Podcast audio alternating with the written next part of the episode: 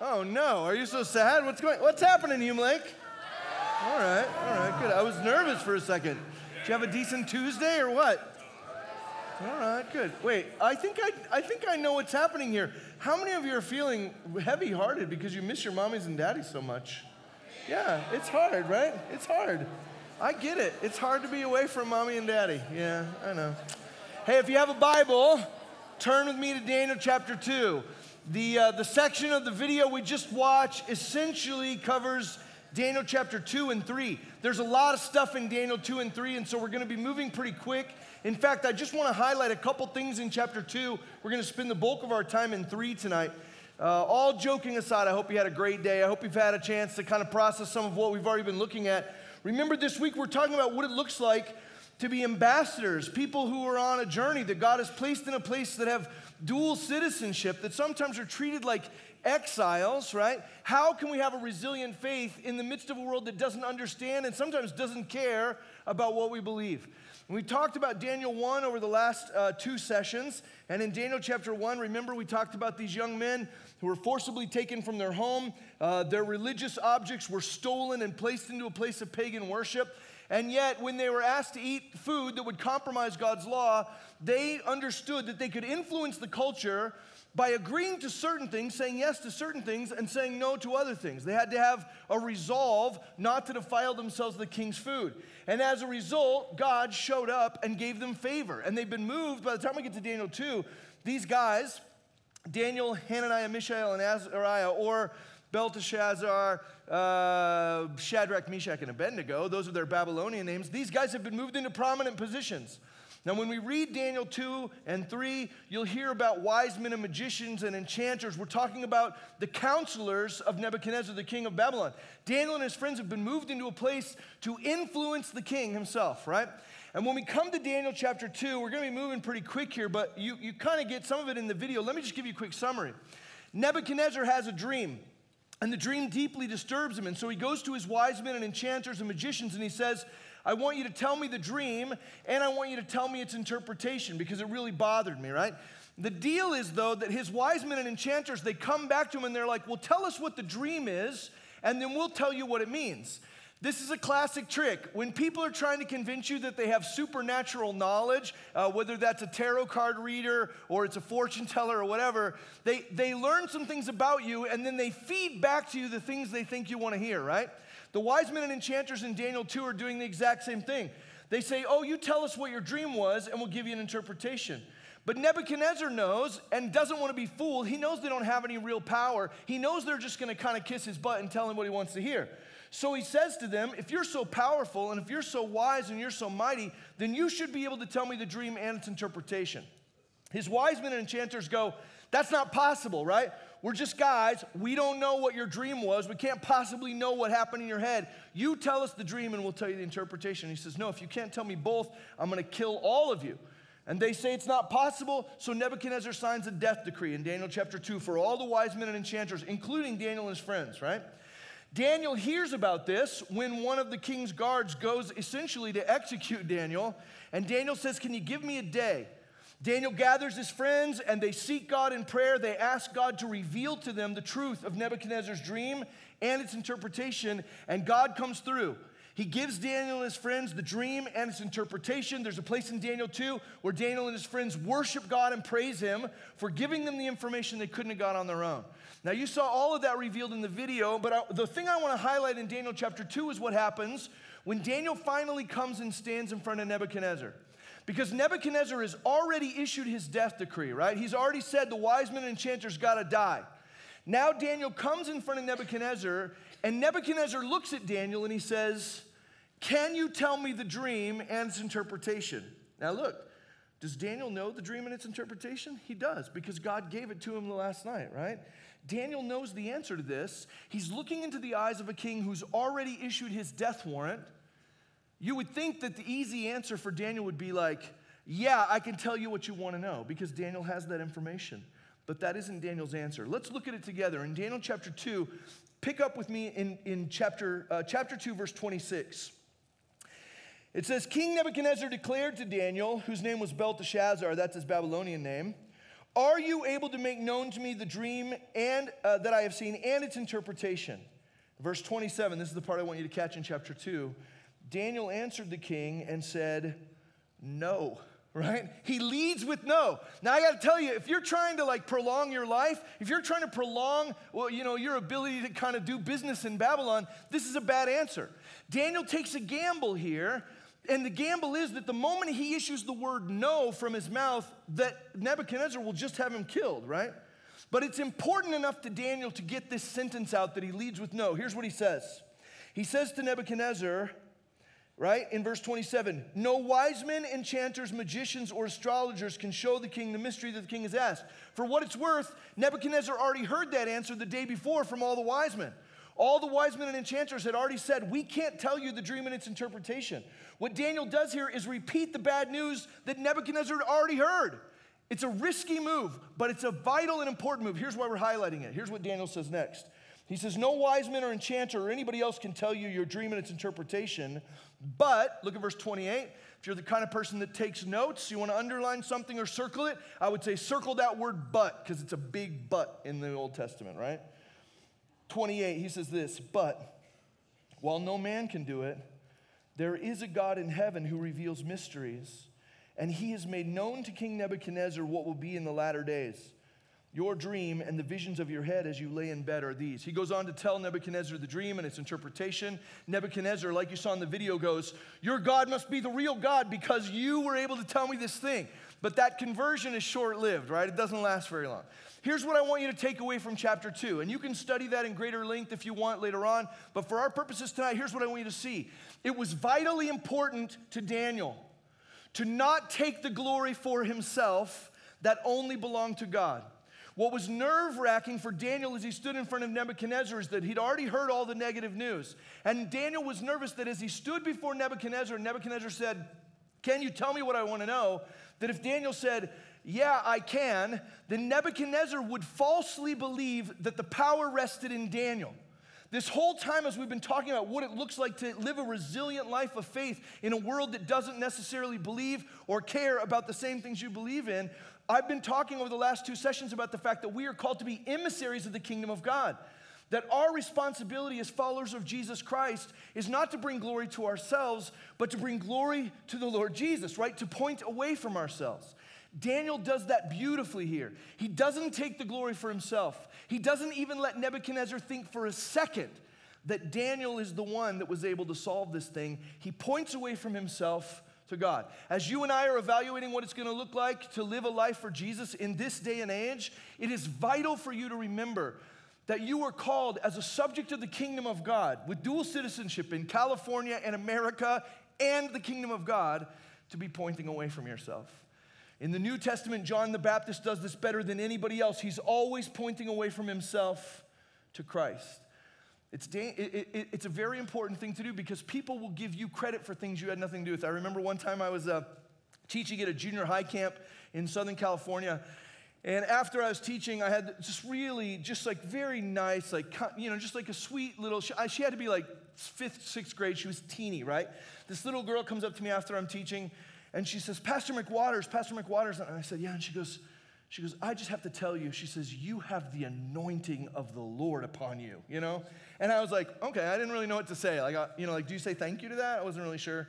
So I'm like, thanks, that's nice. She goes, no, you don't understand. You have the anointing of God upon you. And I was like, okay, cool. Like, you too, you know, like I didn't know, I didn't really know how to answer. And she's like, no, you don't understand. Every time you read the Bible, your face takes on a heavenly glow. And I was like, oh, that's a little weird. You know, like, I don't know. Maybe it's because I'm bald and there's like a reflection off my head. I'm not totally sure. She goes, no, you don't get it. Every time you read the Bible, your face takes on a heavenly glow. And I'm trying to think like, I do believe I'm called to preach God's word. I have dedicated my life to serving Jesus, so some of that stuff is true.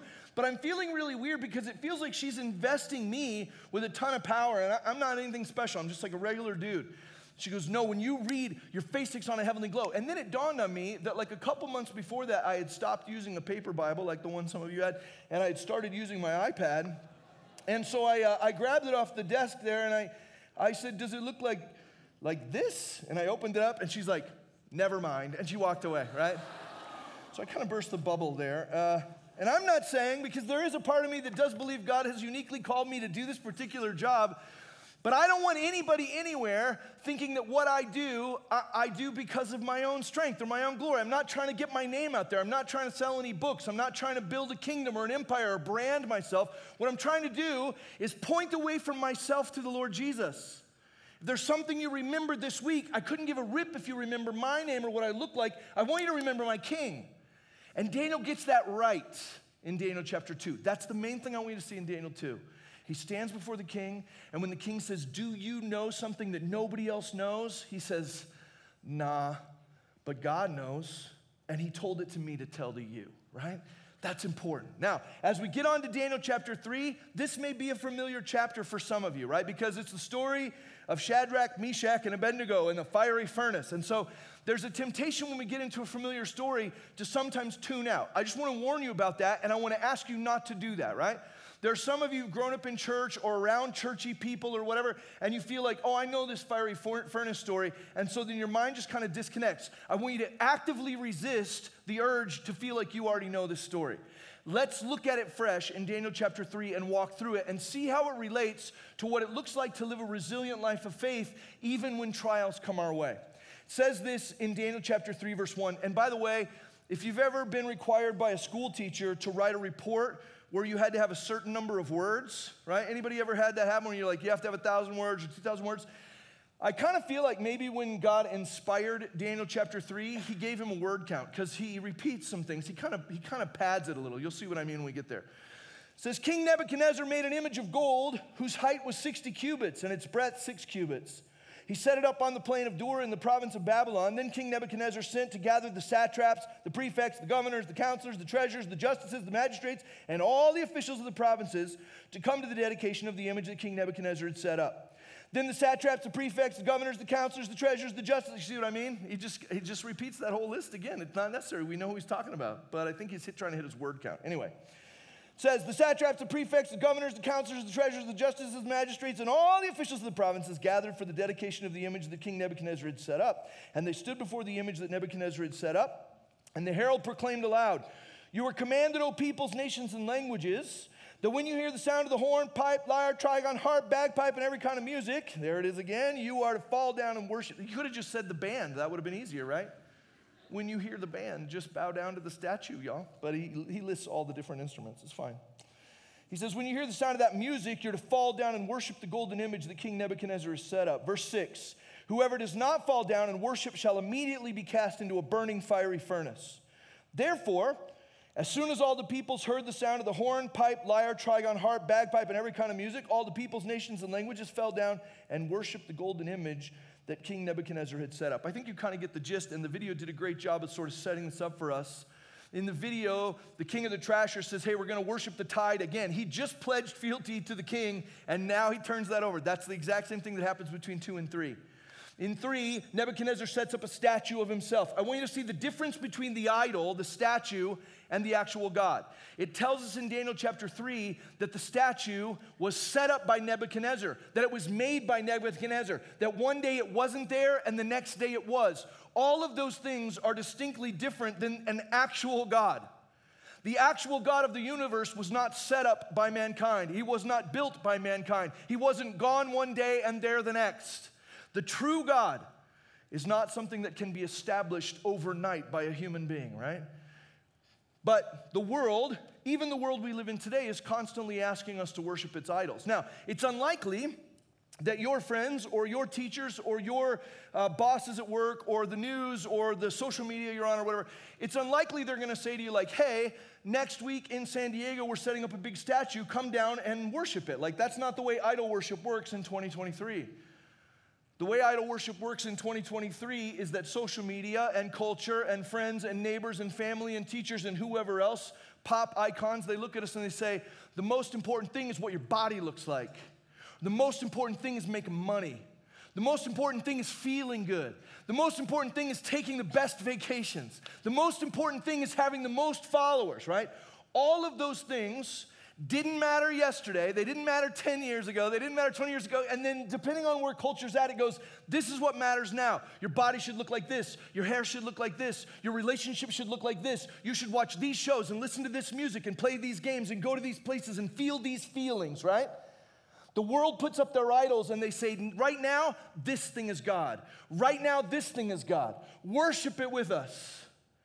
And if you haven't resolved yourself, we talked about this last night, if you and I have not resolved ourselves, then we're not gonna worship the stupid gods that pop up from time to time because the world tells us this is what's valuable, or this is what looks good, or this is what feels good. If you haven't resolved yourself to ignore the false gods of this world and to only worship the one true God that wasn't built by man or established by any human king, but has existed forever, you'll be tempted to bow down to money.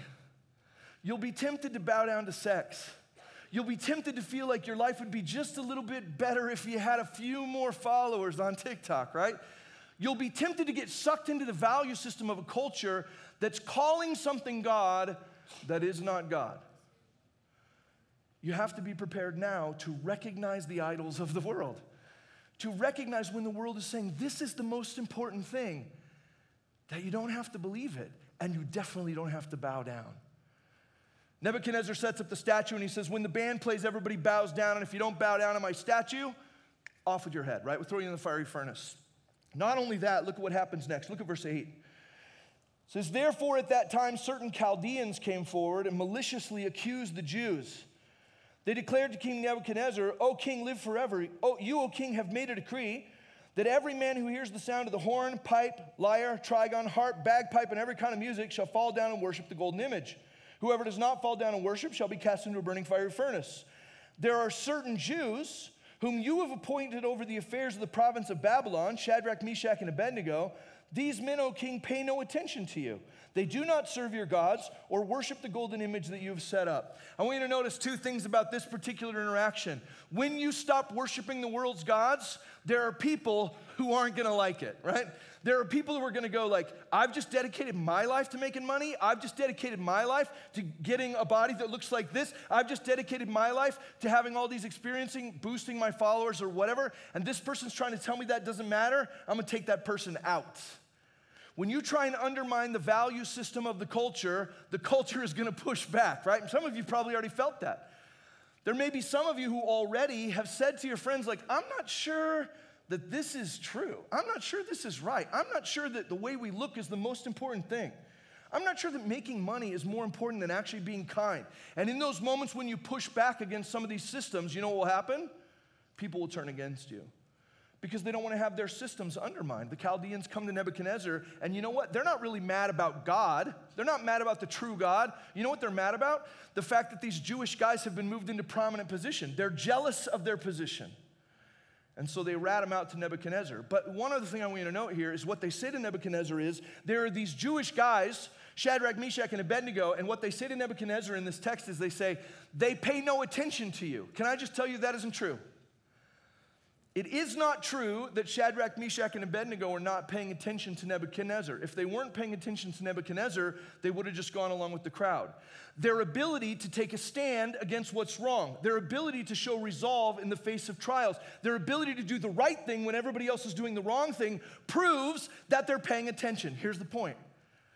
When you go back down the hill at the end of this week, you go back into your regular life and the regular world, sometimes the only way you're going to notice that idols are being set up in the middle of the city square is because you were paying close attention. If you don't decide to pay close attention, then idols will creep into your life without you even noticing them. Do you know that idols creep into the lives of religious people all the time? And sometimes we make church attendance the most important thing, or sometimes we make giving money the most important thing, or sometimes we make volunteering the most important thing. Sometimes we make how many religious degrees you have the most important thing. None of those things matter to Jesus, but they start mattering a lot to religious people. Well, you know what's happened? Somebody set up an idol and a bunch of other people started to worship it, but it has nothing to do with Jesus. We have to be paying attention in order to recognize the idols that are set up. When the Chaldeans say, These guys aren't paying attention to you, they don't know what they're talking about, Shadrach, Meshach, and Abednego are paying real good attention. And if you and I want to live resilient lives as ambassadors in this world, we have to pay attention to what's going on around us. That's my point. That's my point. there are things that will come your way and you have to be ready for it because if you're not ready and you haven't resolved, you'll, you'll make the wrong mistake. I remember, actually, here's a Hume Lake story. When I, uh, I was newly married, I'd only been married for like, uh, I don't know, like eight months, something like that. And we were up here at Hume Lake, and uh, one night I was hanging out late in the Ponderosa Lodge, which is over there by Human Beings Deck.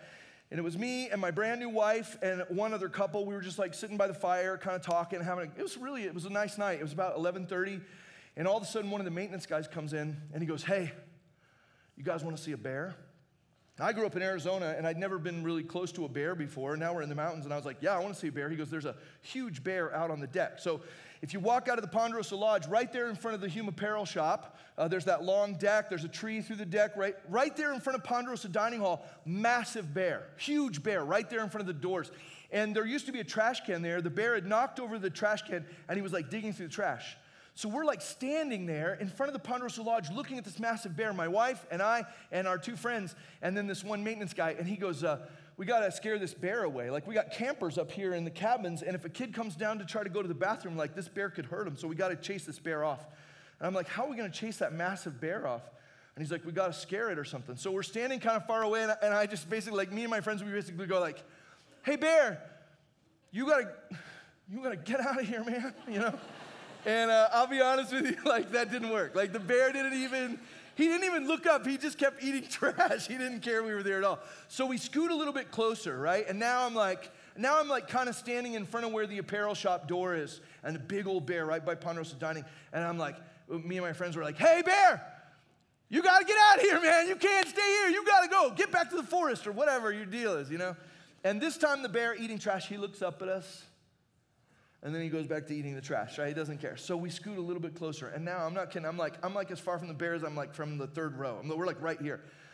And the guys, the maintenance guy goes, we got to puff ourselves up. So we took our jackets and made ourselves look kind of big. We stood on our tiptoes. We kind of wave our arms. And we go, Bear! You gotta get out of here, bear! You know, I don't know. And uh, the bear leans back on two legs, no kidding. And he goes, Roar! and I can, you guys, I can feel his breath, you know, like hot, vaporous breath and I turned around like this, and I ran as fast as I could down the deck into the Ponderosa Lodge, and I shut the door and I locked it. and then I looked through the glass, and I saw my new wife standing on the other side with a bear. And uh, it wasn't my finest moment, you know? I'll be honest with you, when I was running away from the bear, when I was running away from the bear, I didn't even remember I was married. Uh, like that didn't occur to me. So I just unlocked the door, you know, and I let her back in. I apologized profusely and th- it worked itself out. If you would ask me, if you would ask me the day before, like, would you die for your wife? I'd have been like, yes, I will, you know? You just said, like, what if a bear was gonna try to kill your wife? Would you stand between your wife and that bear? I'd been, yes, I will. You fight for my wife, you know? And I would have believed that. I would have believed that I would do anything to save her. But in the moment of crisis, when the bear was growling in my face, I took care of myself. I'm not proud of that, and it's funny now, and my wife, we're still married, so it worked out okay, right? But what I'm trying to illustrate to you is, and we talked about this yesterday, you have to resolve yourself now and you have to be prepared. You have to be attentive, like Shadrach, Meshach, and Abednego. You have to see the threats coming so that you can prepare yourself to know how to stand for what's right. If you try to wait until that moment to make the right decision, you'll be led by your fear. You'll be led, led by your doubt. You'll be led by the peer pressure of other people, by the value system of Babylon instead of the value system of the kingdom of God. And then you failed to be an ambassador, right? So here's what happens Nebuchadnezzar comes to these guys. Go back to, go back to uh, Daniel chapter 3. It says in verse 13 Nebuchadnezzar, in a furious rage, commanded that Shadrach, Meshach, and Abednego be brought. So they brought these men before the king. Nebuchadnezzar answered and said to them, Is it true, O Shadrach, Meshach, and Abednego, that you do not serve my gods or worship the golden image I set up? Now, if you're ready when you hear the sound of the hornpipe, lyre, trigon, harp, bagpipe, and every kind of music to fall down and worship the image that I have made, well and good. But if you do not worship, you shall immediately be cast into a burning fiery furnace. And who is the God who will deliver you out of my hand? You can almost hear Shadrach being like, Oh, I'm so glad you asked, right? Nebuchadnezzar goes, Who is the God that will deliver you from me? And they're like, Well, let us introduce you to him, right? what I want you to see here is that Nebuchadnezzar is infuriated, and here is the crux of this whole passage, right? In chapter three, now we are at the heart of it. If you're tuned out, if you're thinking about what you're gonna do later, if you're like talking to somebody else, tune in for just a second. I don't want you to miss this. This is the, this is the heartbeat of this deal tonight, right? Nebuchadnezzar looks at these young men and he says, I heard you're not doing the thing I told you to do. I heard you're not doing the thing everything, everybody else is doing. We're going to give you another shot. When the music plays, bow down or you're going to die. And no God's going to be able to save you from me then. I want you to hear with clarity Shadrach, Meshach, and Abednego's response because it's profound and it greatly informs our lives as ambassadors. Here's what he said. Here's what they say. Verse 16. Shadrach, Meshach, and Abednego answered and said to the king, O Nebuchadnezzar, we have no need to answer you in this matter.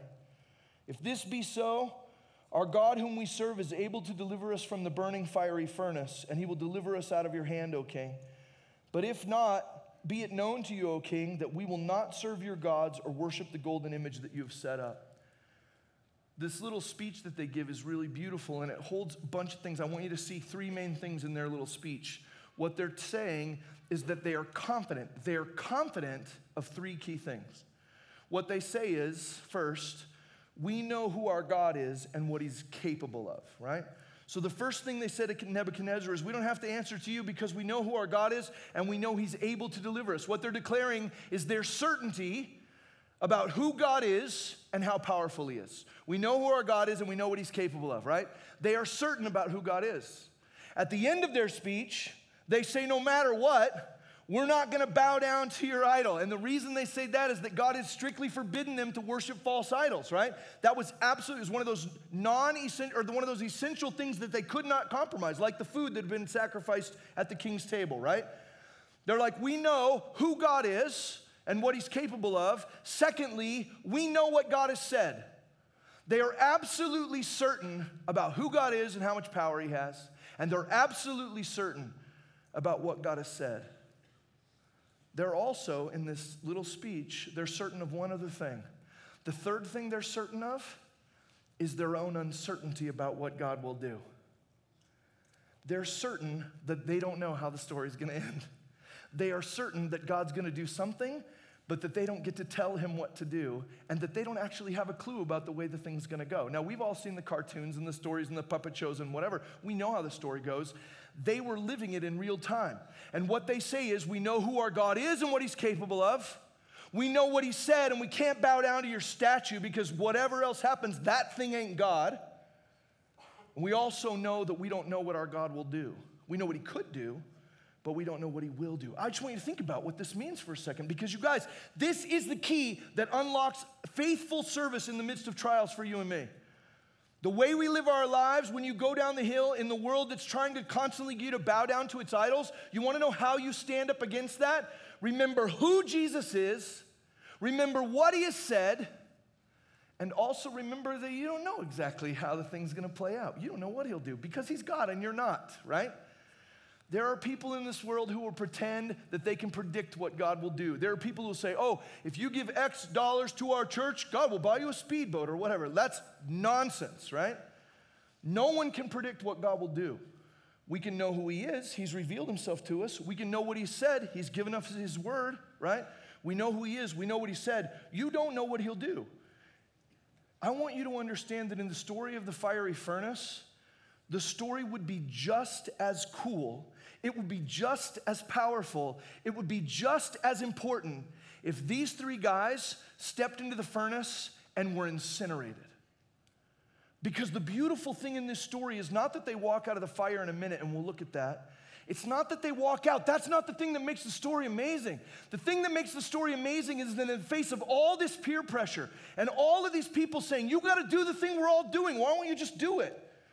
They say, Oh, we can't do it because we know who God is and we know what he said, but we don't know what he'll do. And that doesn't matter. Whether we live or die, there's a right thing to do, and it's to honor God, right?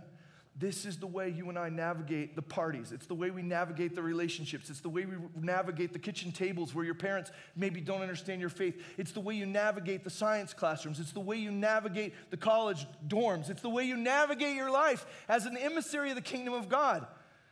You have to know who Jesus is. If you're here today and you're expecting to be an emissary of the kingdom of God and you have not dedicated yourself to knowing Jesus more deeply, how can you possibly stand in front of all the pressure and say, I know who Jesus is? Because you don't.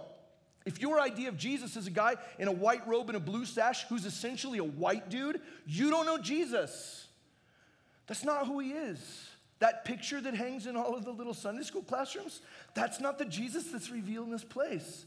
You have to be able to say, I know Jesus and I know what he said. And it's not enough to know what he said because you hear a preacher say something about him once a week or once a year at camp. Me telling you some things about God is not enough. You and me, we're disciples, right? Some of us, where some of us are followers of Jesus, and hopefully by the end of the week, all of us will be. But for those of you that are follower of Jesus, the deal is you have to know who your king is and you have to know what he said. You also have to know that your life and the trial you're in can go a lot of different ways. And while God will be the one to decide that, you don't get a vote. You don't get a vote. Sometimes it turns out good and you walk out of the fire unsinged, and other times you get burned up. And God is still God, and He's still good, right? Look at this story and look at their faith. They know who He is, they know what He said, they don't know what He's gonna do, and it doesn't change their faith. That's the way to live a resilient life in the midst of trials. You and I are going to face trials as well, by the way. 1 Peter chapter 1 verse 6 says, "In this you rejoice, though now for a little while if necessary you've been grieved by various trials, so that the tested genuineness of your faith, more precious than gold that perishes though it is tested by fire, may be found to result in praise and glory and honor at the revelation of Jesus Christ." Though you have not seen him, you love him. Though you do not now see him, you believe in him and rejoice with joy that is inexpressible and filled with glory, obtaining the outcome of your faith, the salvation of your souls. When First Peter tells us that we, go, we all go through trials, anybody who's a follower of Jesus goes through trials, and those trials happen to show the tested genuineness of your faith. It's telling us there's a test in trials. And I want you just to think objectively with me for a second about who that test is for. Who are you trying to prove this to? Is that a test that, that God is grading? Is God like, well, I'm going to put Darren in the midst of a difficult circumstance. I'm going to put Darren in a relationship where he's tempted to do things that I've told him are against my plan for him, right? I'm going to put Darren in a, in a tough spot and because I just I just don't know. Is God going like, I'm just not sure whether Darren believes me or not. So I'm going to put this trial there so I can learn something about Darren. No, right? The tested genuineness of your faith is not so God can learn something about you. He knows everything about you already. Who learns something in the midst of trials about their faith? We do. Do you think Shadrach, Meshach, and Abednego's faith was different after they walked out of the fire? You bet it was. Because they had learned something, not about God. They already knew everything here about God and what he could or couldn't do. What they learned that day was about themselves. What they learned that day was that nothing was more important to them than being faithful in the midst of the trial.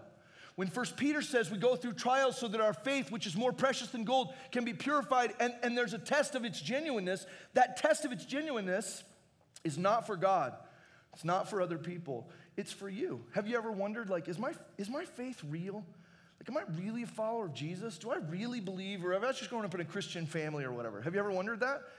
You want to know how your faith is confirmed in your own life? It's by passing these kinds of tests, by going through difficult circumstances and remembering who Jesus is and what he said, and that you don't know or control what he will do. They throw Shadrach, Meshach, and Abednego into the firing furnace, and we'll finish this up here. Uh, back to Daniel chapter 3. They throw them into the furnace, and you probably know the way the story ends, but look with me if you will. Uh, they toss him in there in verse 23, and then in 24 it says, King Nebuchadnezzar was astonished and he rose up in haste. He declared to his counselors, Did we not cast three men bound into the fire? And they answered and said to the king, True, O king. And he answered and said, But I see four men unbound, walking in the midst of the fire, and they are not hurt. And the appearance of the fourth is like a son of the gods. There are some theologians who suggest that this might be an Old Testament appearance of the Lord Jesus actually in the Old Testament, right? We don't know that conclusively. Nebuchadnezzar will refer to this fourth image as an angel, but if he was seeing Jesus, he probably would have thought that was an angel, right? They throw these men into the fire and they are unburned, they are unsinged, and they're just walking around, right? They're just walking around, but there's not three of them, there's four of them in there. Nebuchadnezzar counts them and he's kind of freaked out. Here's what happens next 26. Nebuchadnezzar came near to the door of the burning fiery furnace and he declared, Shadrach, Meshach, and Abednego, servants of the Most High God, come out and come here. Now, we talked yesterday about the idea that Daniel and his friends had decided to say yes to some things and no to other things, right? I got to tell you, they miss an opportunity here, but they do it for a good reason. If this were me, if I were Shadrach, Meshach, and Abednego, and I'm walking around in the fiery furnace with an angel or maybe with Jesus himself, and scrawny King Nebuchadnezzar outside, he goes, Hey, I want you guys to come out here and see me. I'd have been like, Hey, why don't you come in here, man? The water's fine, right? Come on in. You want to swim around with us in the fire for a little while? That would have been a really sort of a braggy place for them to reject the king's commandment. But they don't do it. It's important. I want you to see this. When the king Nebuchadnezzar says to them, I want you to come out of the fiery furnace, they don't argue, they don't tease him, they don't taunt him. You know what they do? They obey him.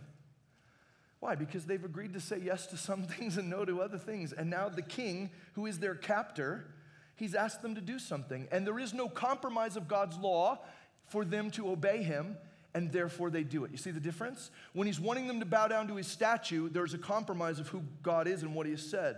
When he asks them to come out of the fire, they're not breaking any of God's laws. And so, as a way to represent the faithfulness of God, they come out in obedience. You and I are constantly having to think through when do we say yes and when do we say no.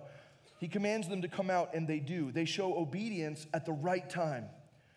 And Nebuchadnezzar in 28 says this Blessed be the God of Shadrach, Meshach, and Abednego, who has sent his angel and delivered his servants who trusted him and set aside the king's command and yielded up their bodies rather than serve and worship any God except their own. Therefore, I make a decree any people, nation, or language that speaks anything against the God of Shadrach, Meshach, and Abednego shall be torn limb from limb, and their houses laid in ruins, for there is no other God who is able to rescue in this way. And the king promoted Shadrach, Meshach, and Abednego in the province of Babylon. I want you to see that in his closing speech there of chapter 3, Nebuchadnezzar is aware of exactly what they did, exactly why they did it, who they did it for, right? Nebuchadnezzar's final decree isn't showing fidelity to God. He's just saying, of all the gods I've heard of, their God seems like the most powerful, which isn't exactly conversion, right? But what he is aware of is exactly what they put on display who their God is how much power he has, and their willingness to be faithful to that God, even though they don't know what that God will do. In your life, trials are going to come. It probably won't be a bear growling at you with your brand new wife. It'll probably be something a little more mundane.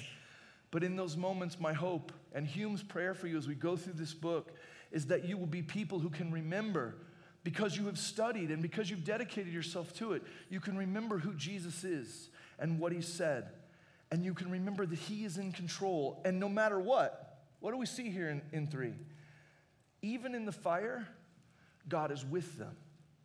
There is never a time as an ambassador of the Lord Jesus Christ that you deal with a trial alone. Not only is God with you because the Holy Spirit indwells you in, because of the work of Christ, but they are not only in the presence of God or his angel, they're also in the presence of one another. The great thing about being an ambassador of the kingdom of God or being an emissary of the kingdom of Christ is that we have one another and God is with us always. We know who He is and what He said. We don't know what He'll do, but we're faithful in the midst of that. Would you pray with me?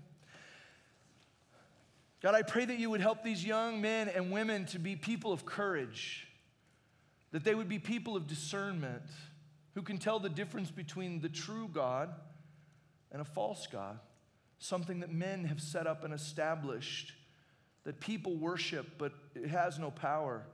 I pray, God, that we, they and I, would be dedicated and committed to learning more of who you are and what you've said. And that we would also find rest and peace in the recognition that we don't always know what you're going to do. We don't know how things are going to turn out with our families. We don't know how things are going to turn out with school. We don't know how things are going to turn out in relationships.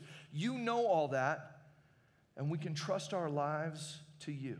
Because no matter what you decide to do and no matter what comes, you are with us and you have built us for community with other followers of Jesus so we're never alone.